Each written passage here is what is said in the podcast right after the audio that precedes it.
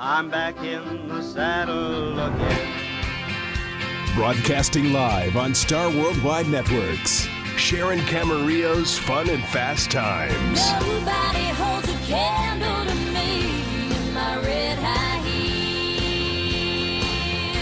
Join National Hall of Famer and author Sharon Camarillo as she inspires, educates, and entertains while exploring the fastest growing equine sport, barrel racing. Get information from top trainers, competitors, and equine educators, tips on training, competition, hauling, nutrition, and more.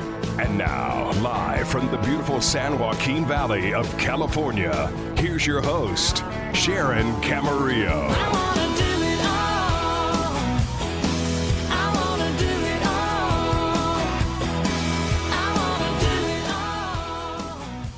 Welcome back to our 41st podcast of Fun and Fast Times. Today is another day that God has made, and each of us are living our own journey. Our lives consisting of a compilation of chapters. Like assets and liabilities, choices are important, and I guess it boils down to making more good choices than bad in the long run. However, our biggest lessons often come from our most challenging situations. The goal is not to lose the lesson. I often say, Show me your friends and I'll show you your future. I realize how honored I am to have made hundreds of acquaintances and a few great friends. Interesting how people come in and out of our lives, sometimes for reasons unknown, some only leaving a memory.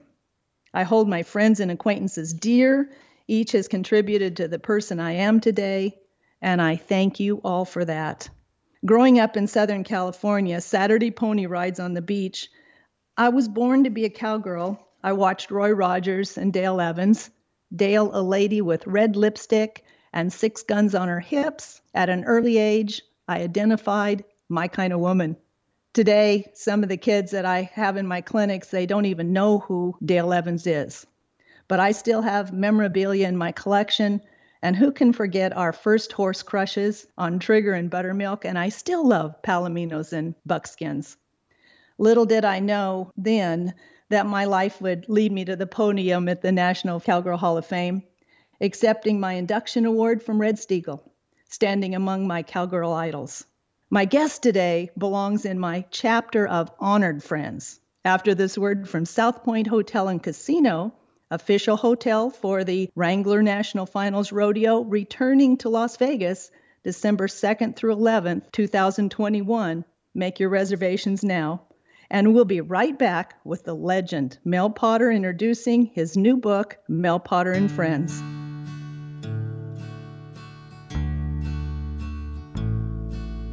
I grew up dreaming of being a cowboy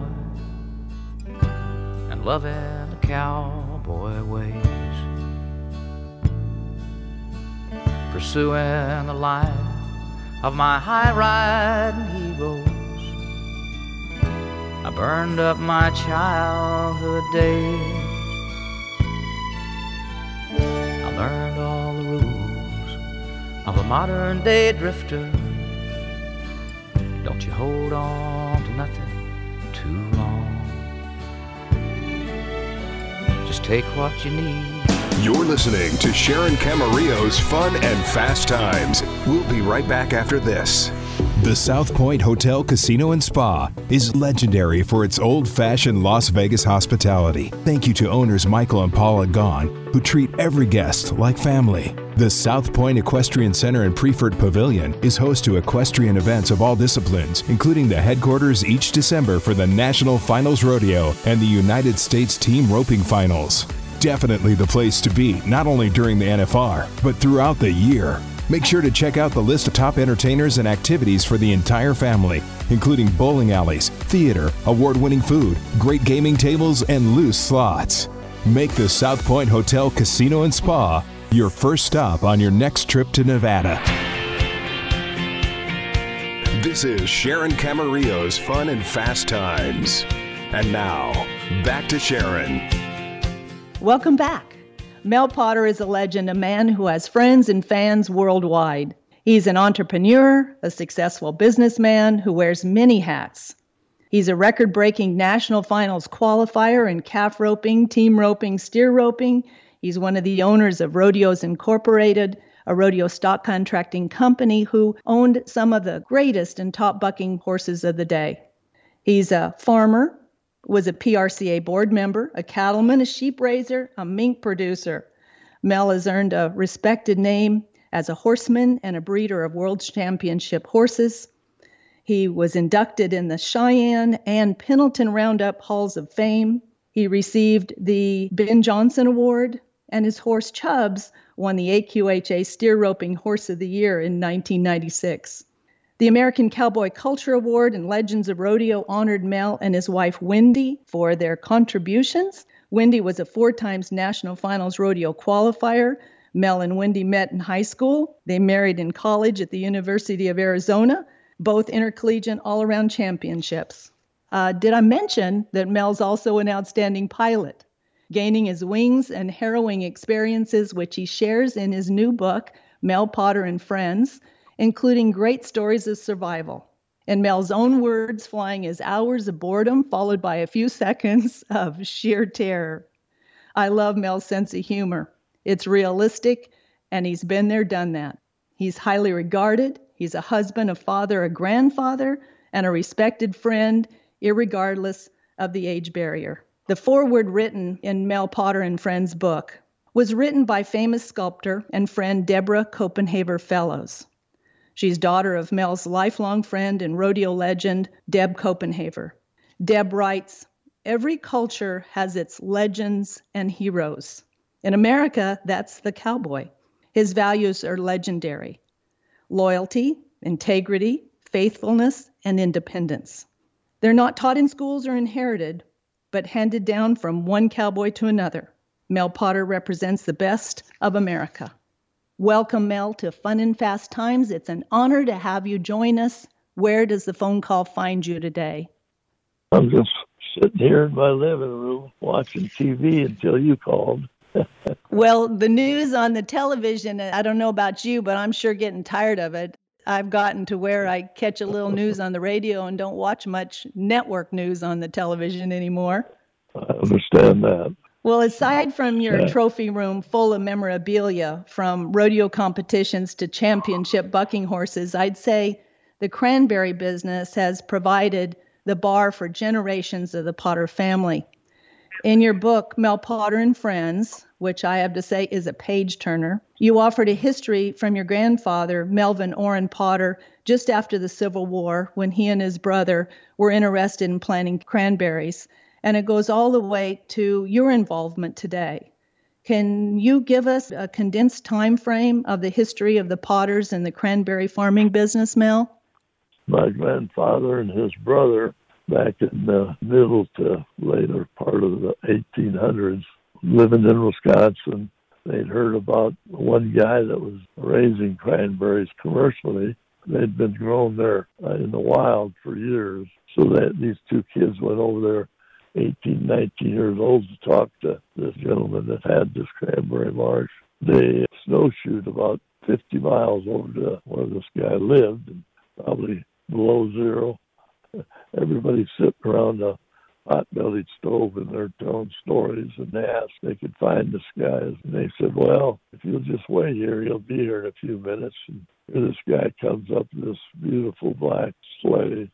Evidently, everybody there knew him and knew of him. And he was a pretty important guy around there at that time. And what really caught their eye was when he came in there, pulled out a cigar, rolled up this five dollar bill in a little like, and put it up against the hot, hot bellied stove.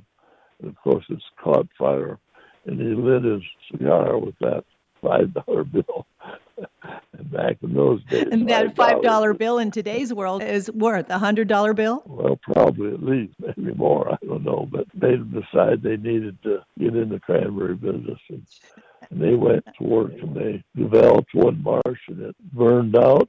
And the wildfire came through, and it broke them. You know, they lost everything they put into it, but. My grandfather came back and developed another one, and, now uh, many of his descendants are in the cranberry business. I imagine the Potter family raises probably, I don't know, 30, 40% of the cranberries raised in the state of Wisconsin. That's how our family got into the business. Your dad was inspirational in going up to Massachusetts, as I remember, and getting involved with some farmers that co opted their cranberries. Is that when Ocean Spray got started in Wisconsin, Mel? Actually, it was started in Massachusetts, but the growers in Wisconsin they put that company together. It was a big co-op, probably maybe the most successful co-op in the world of agriculture. It's developed into a company that's probably its worth is several billion dollars, but they sell fresh cranberries and processed cranberries and apple juice. And it's a big company now that the growers all own. It's getting along pretty good. It's helped make the cranberry business good and successful. I think it's uh, interesting in your book that you quote that Ocean Spray is one of the most successful businesses in the United States history. Successful co-ops owned by the producers. And cranberries, we recognize the Wisconsin bogs and the East Coast, but you were telling me the other day they come as far away as Chile and Canada. Yes, they've uh, developed cranberry marshes in Canada and also an area down in Chile that the environment's similar to where they've grown in Wisconsin. It takes a unique environment raise cranberries in, so the soil needs to be very acidic. And even the water that you use on the cranberries needs to be acidic. It's interesting that your grandfather, after the Civil War, wanted to grow cranberries that grew wild out in the forests. And I'm sure that they've had several generations of hybriding the plump, nice cranberries that we put on our Thanksgiving table. Yep, they have developed new varieties and varieties that produce more, as all agriculture has. It's a pretty interesting crop.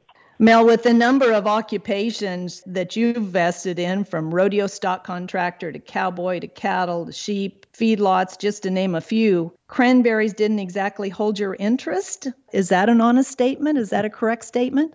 Well, you know, when I started coming to Arizona when I was a kid, and I got hooked on the rodeo deal, and uh, that really excited me, and I loved doing it, and trying to do it. That's So been I the just, downfall uh, of many young men, hasn't it?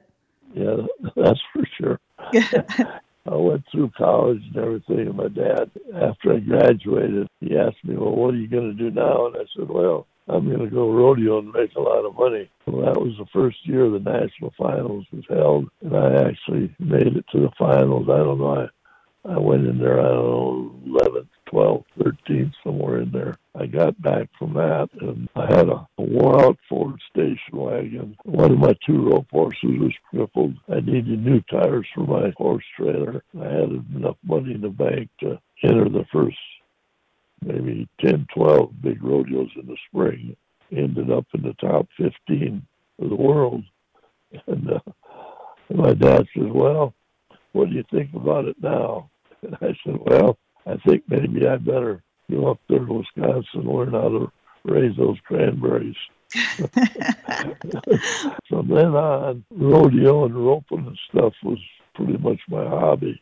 Mel, you've had a successful rodeo career, winning and placing at every major rodeo in the country, including Cheyenne, Pendleton, Calgary, the Legends, not to mention the National Finals Rodeo. To start out your first year, that was an amazing feat, I think, Mel. Well, that was the first year they had it. Looking back, it is kind of amazing. I got good enough to be able to, you know, rope competitively with pretty much anybody. From then on, I, I never went full time. I might go to 25, 30 rodeos a year, you know, and did well at them. But I always made sure I was back there taking care of what really made some good money. Well, you've competed and befriended the, the great names in rodeo history.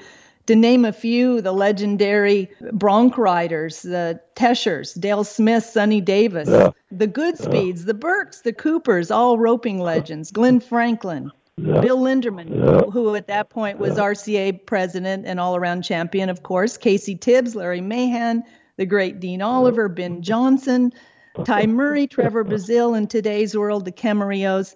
The list goes on and on. I mean, I've just fallen in admiration with you for the multi interests and, and hats that you wear. I, I think these men felt the same way.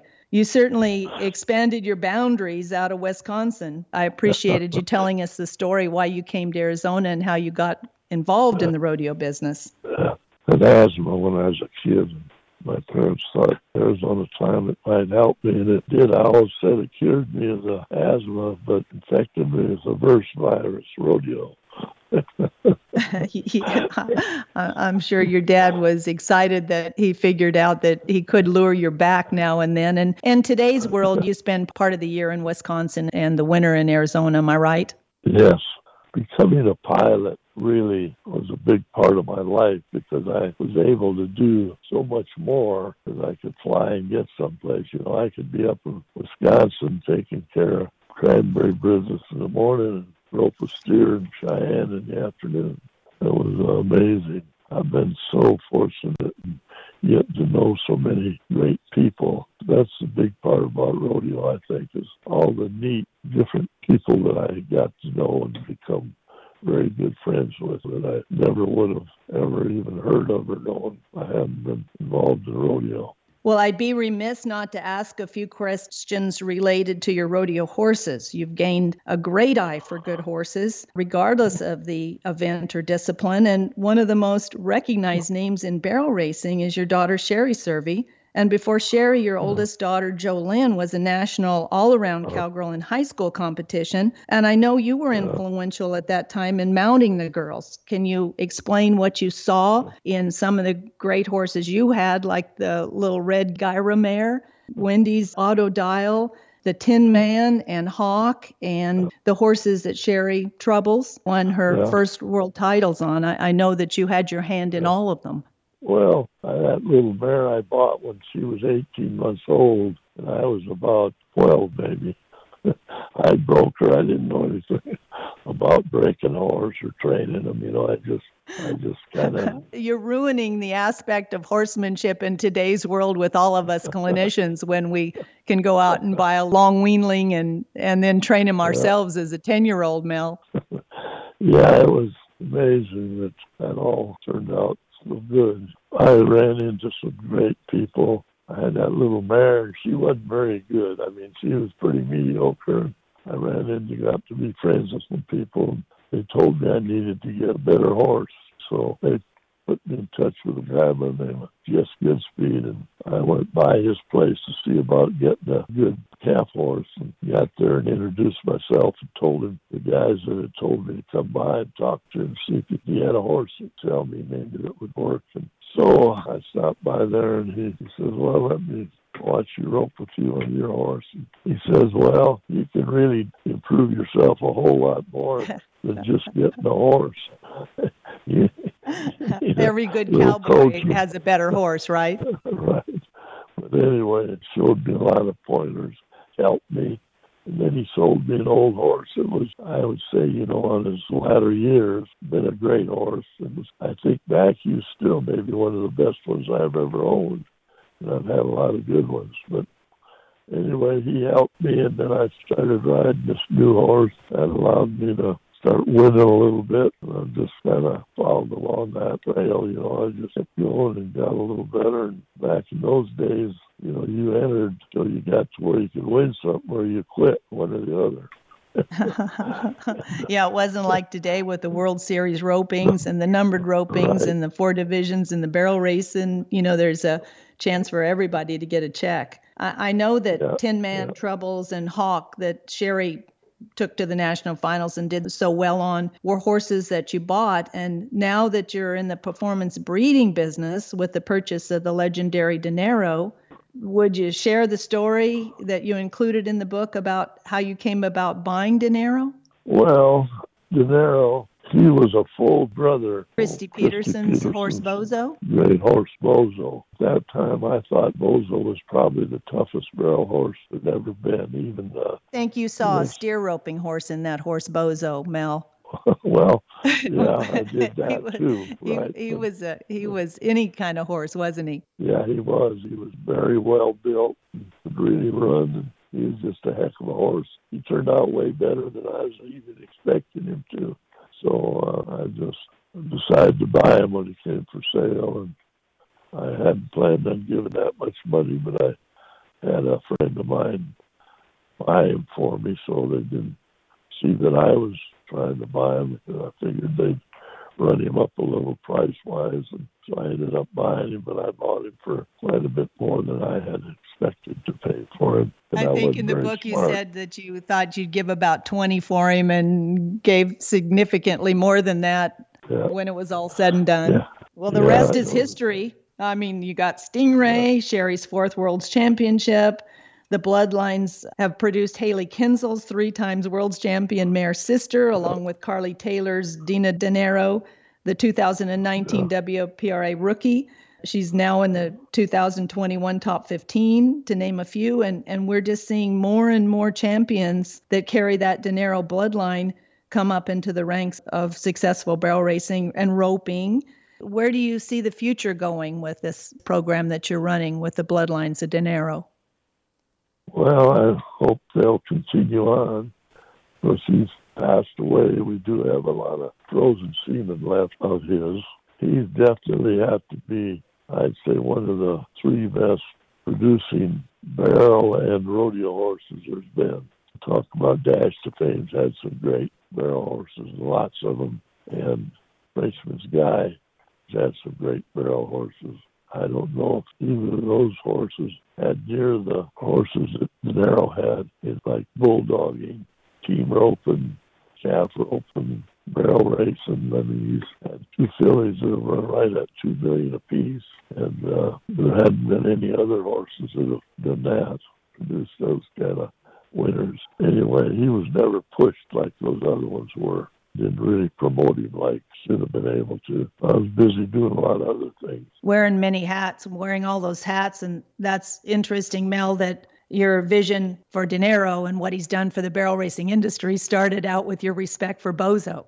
When you looked at Bozo, I mean, there had to be things that you were looking at. You know, I tell these barrel racers who can't get saddles to fit their horses back, the first thing I look at when I walk up to a horse is his back, because I know if I'm not going to fit a saddle on it, I never will. It's going to be difficult. So when you looked at Bozo, there were certain aspects of that confirmation that you saw would would make any kind of horse that, that you wanted to make out of a horse like that. What do you see in these horses that makes them so successful? Well, a lot of it's in their mind. They've got a lot of cow in them. They just are good looking horses. They're not the real bulldog type or the real thoroughbred type. They're kind of a middle of the road colts, you know. They, they've just been awful successful at whatever they've made them do. There's a lot of uh, breeding in his ancestry that I was knew about.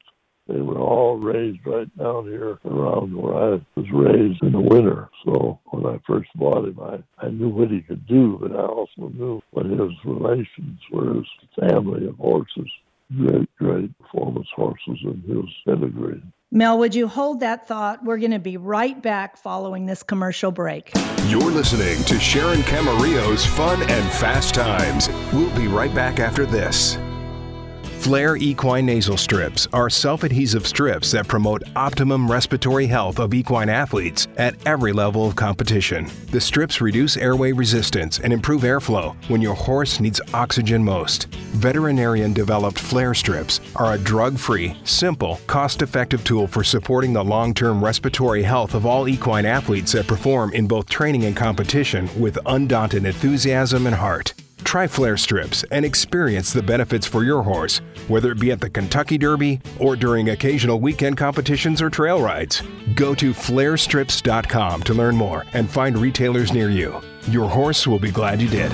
Cowboys ain't easy to love and they're harder to hold. And they'd rather give you a song than diamonds Lone star belt buckles and old faded Levi's, and each night begins a new day. And if you don't understand him, and he don't die young, he'll probably just ride away. I'm Sharon Camarillo, and joining me today is Mel Potter. On the lighter side, Mel, I have to say again how much I enjoyed your book. And I'm so honored that you take the time to share your life with us on Fun and Fast Times. My personal book here that you were so gracious to sign is peppered with probably 150 sticky notes just in hopes that you join me today. So it is an honor and I appreciate it. I want to ask you how the author of Mel Potter and Friends, Ed Ashurst, enticed you to collaborate in writing the book because I can only imagine it was quite an undertaking. Well, it was. I just had no idea how you go about doing something like that. But Ed kind of walked me through it. He helped me a lot. He knew what I needed to do. I needed to just remember the stories that happened to me and put them on tape, the tape recorder. And so once I started thinking about some of the different things that I've been involved in or different experiences I've had, it became pretty easy. One story would remind me of another one. Well, he certainly had the ability to wrap the many occupations and interests of Mel Potter into a well respected package and at the same time present great facts and very little sugarcoating. Well, it was just a lot of fun experiences with very neat people. I think that's what all our lives are all about is people we meet and uh, become friends with. Their stories are interesting stories too, you know. Speaking of I stories, thought- I know that you've shared your experience at the Tucson Pro Am Golf Tournament, which is another occupation, golfing, along with mink raising. It's quite a story, and it brought a belly laugh when I was reading in the book, which shows not only your sense of humor, but your ability to step in crap and come out smelling like a doggone freshly groomed show horse. Would you share that story with us again? I was up in Colorado Springs watching Sherry get her first World Championship buckle, and a friend of mine, Lynn Sherry, called me and he said, I've got a friend. He owned the Coca Cola distributorship here in Tucson, and he said that they're having a pro am and that he'd bought in for two teams. Well, I'd been playing golf about two years, and I I wasn't all that serious, but I was trying to get better, you know, and everything. And I didn't really realize what he was talking about, but this pro am deal at the Tucson Open, one of the big tournaments, I didn't really realize what it was all about, or I'd never ever Till you saw the TV trucks parked in the parking lot, right? right, and all the people standing around. I got out there and they asked me for my handicap. Well, I never kept track of my handicap. I just played and had fun playing, you know. And so the old guy asked me, "Well, what what do you usually shoot?" And I said, "Oh, I'm usually shoot maybe in the 90s. Sometimes I'm over. I've been in the 80s a few times, but not very often." So he says, "Well, we'll give you a 22." That means you had a stroke on every hole and two strokes on the par fives. So anyway, here I am walking out there as old cowboy, with all these fancy golf people pulling up in their big Mercedes. I pull up in my old Ford pickup. What the deal is on one of these things is there's five on a team. You got one pro. Everybody hits the ball and keeps track of their own score. Whoever scores best on a hole, that's the one the team uses. Jim Furyk, who was a great golfer, was my guy. I mean, he was good. He's he's got, got to be one of the ten best golfers, I'd say, in the last 20 years. And the other guy was on Arizona Athletic Directory He about a three handicap, which is a damn good handicap. I mean, you got to play damn well to have that. Another car dealer from up in Spokane, he had a two or three handicap. And then there's this other guy from Tucson, he had about a 12 handicap. So we get up here to the first tee, and damn, there's 500 people standing around waiting to watch us tee off. And I'm thinking, what in the hell am I doing here? and they all shot Furyk way down the middle, and those guys, they were all on the fairway. And I get up there, and I'm thinking, boy, I got to really hit this something good hard. Well, when you swing hard, you don't really know what the hell you're doing. Disasters, right? I hooked the first one, and this was on a, a bad course for a not a good golfer. It was when you went off the fairway, you were you were in in the cactus and rattlesnakes. and uh, so I hit the first one out to the left, out in the cactus, and everybody had a caddy, you know. So I don't even get to swing, take another swing. I just walk down, watch everybody else finish putting, go to the next hole, get up there, same deal, people there and everything. And I hit another one and I hit out the right in the desert. And I could tell these guys, they wanted to win this, but you know, and here they got this old cowboy can't even make a score on one hole yet. Yeah, they weren't acting very friendly to me. And the next, oh, Jim Furyk's dad was there, and he came over to me and he says, "Look, don't even watch those guys. You got a great handicap. You just play the way you play. Don't even look at them." So, well, in that next hole, I hit a par three. I hit it, landed on the green, but it went in the in the sand trap. Well, when I hit it out of the sand trap, it went over the green, so I was out again. I, but I finally got past getting making a drive. The next hole was a par four. I hit two down the fairway, but I was maybe 20, 30 yards from the hole. Well, damned if I didn't chip it in, which was a birdie, which with my handicap was an eagle. So now the the guys at least, oh, good going. They at least acknowledged I was alive. Before that, they wouldn't even walk with me. and so a couple of holes go, and I par three, I hit it on the green, putted it in for another birdie, but it was an eagle. So to make a long story short, I I went to another par five, hit two down the fairway. The third one was on the green. I two putted it for par, which five, but I got two strokes on the par fives. So here I've got three eagles. I made another eagle on a par three, and I made another eagle on a par five. We ended up winning it. Our team was 15 under, and I was 10 of them. And the hot shots, all between all of them, they, ended up five under. He gets five thousand dollar check, and all us guys, we got these big Kachina dolls valued at about five hundred dollars. Anyway, that was my debut in the world of professional golf, but I'll never let So that happen again. I'll tell you. You've got plaques for champion bucking horses. You've got trophies from Cheyenne, Pendleton, different places around the country, national finals, and a Kachina doll. Yeah. right. Oh, I tell you, Mel, getting back to the book, I have to say the backstory is your respect not only for your many friends and, and the great life that you've enjoyed, but first and foremost for Wendy, your wife. She has certainly been your supporting partner. She's been at the airport waiting for you to come in when there's storms, worried for you, I know. Raised your girls when you were here, there, and everywhere. She's oh. always driving that rig if she has to meet you in Wisconsin and you're flying. I mean, she's been the salt of the earth and such a great supporter in your life. Yep, that's for sure. Kind of hard to brag about your wife, but uh, boy, she's Yeah. she's a good one and was a great uh, national finals barrel racer. And also, I enjoyed the admiration that you have for your daughters and their husbands and the women in your life, like yourself, are overachievers. They're talented competitors. Your son-in-laws are competitors in their own right, George Alexander, and of course, world's champion Cory Petska.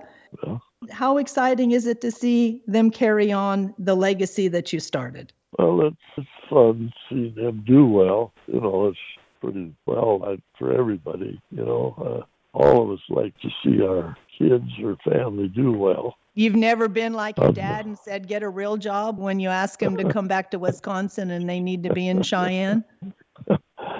No, I, I've encouraged them to rodeo, you know, and, and they've done well. Kind of when that Ed was trying to decide what to name this book, I said, you ought to name it My 84 Year Vacation. everything, everything I did, I enjoyed doing. Mel, can you give our listeners a dose of the Mel Potter recipe for success? How to spend your life on vacation?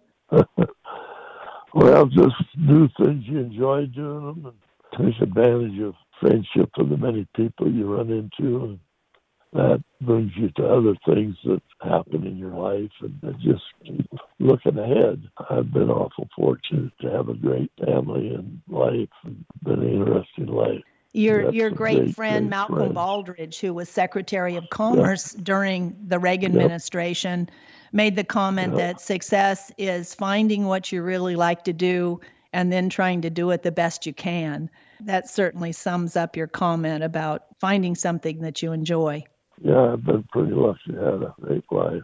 And more to come. Mel, I want to say thank you for joining us. And most important, thank you for touching on the highlights of your life. Would you say the best way to to get the book Mel Potter and Friends is through Amazon or would you suggest that Uh, we go straight to Ed's number? I can give that at the closing of the podcast. I think you can get them right from Ed. He probably doesn't have to pay a commission that way. I know my friends got tired of me talking about it while I was reading it. I, I just laughed and I cried and I admired what you're doing and the humble nature, you know, after being involved with one of the most successful co op businesses in the United States, the Ocean Spray. Um, you've been generous and a good friend. And one of my treasured possessions is the salutation that you put in the front of the book for me. And I appreciate that, Mel. Well, you're one of the many people that I've got to know in my life and enjoyed knowing you. So it's been a blessing to knowing you and the rest of the friends I've got. I appreciate taking your time. I'm going to let you get back to the news. I hope it's good news. Please give uh, the family my love, and Okay. we'll look forward to talking to you again. Okay. Sounds good. We'll be right back Talk following this break.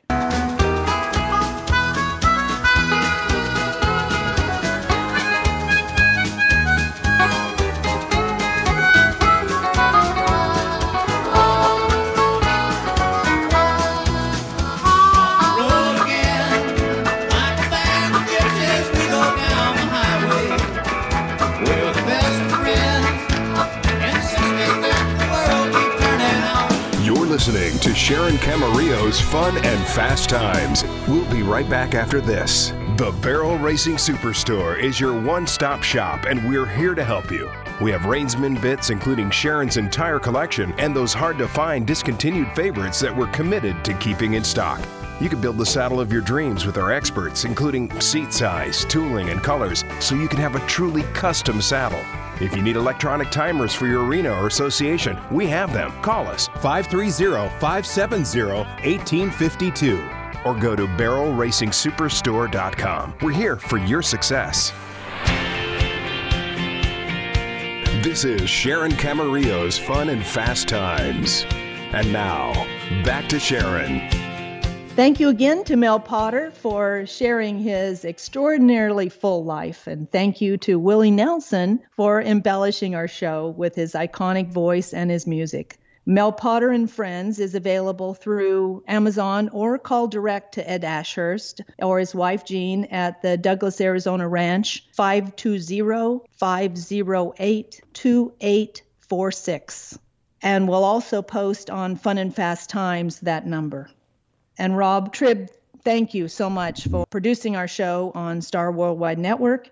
Debbie Wood Matthews, our show director. Of course, our sponsors who keep us on the air South Point Hotel, home to 2021 Wrangler National Finals Rodeo, December 2 through the 11th. Make your reservations now. Flair Equine Nasal Strips. If you've ever watched barrel racing and wondered what those strips were above the horse's nose, across the bridge of their nose. That's the Flair nasal strip. And it's a great way to opening the airways and I say better performance through science.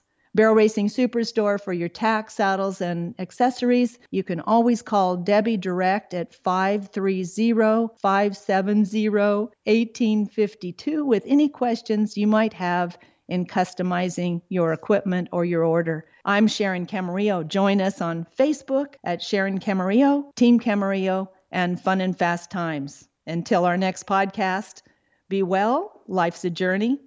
Enjoy the ride.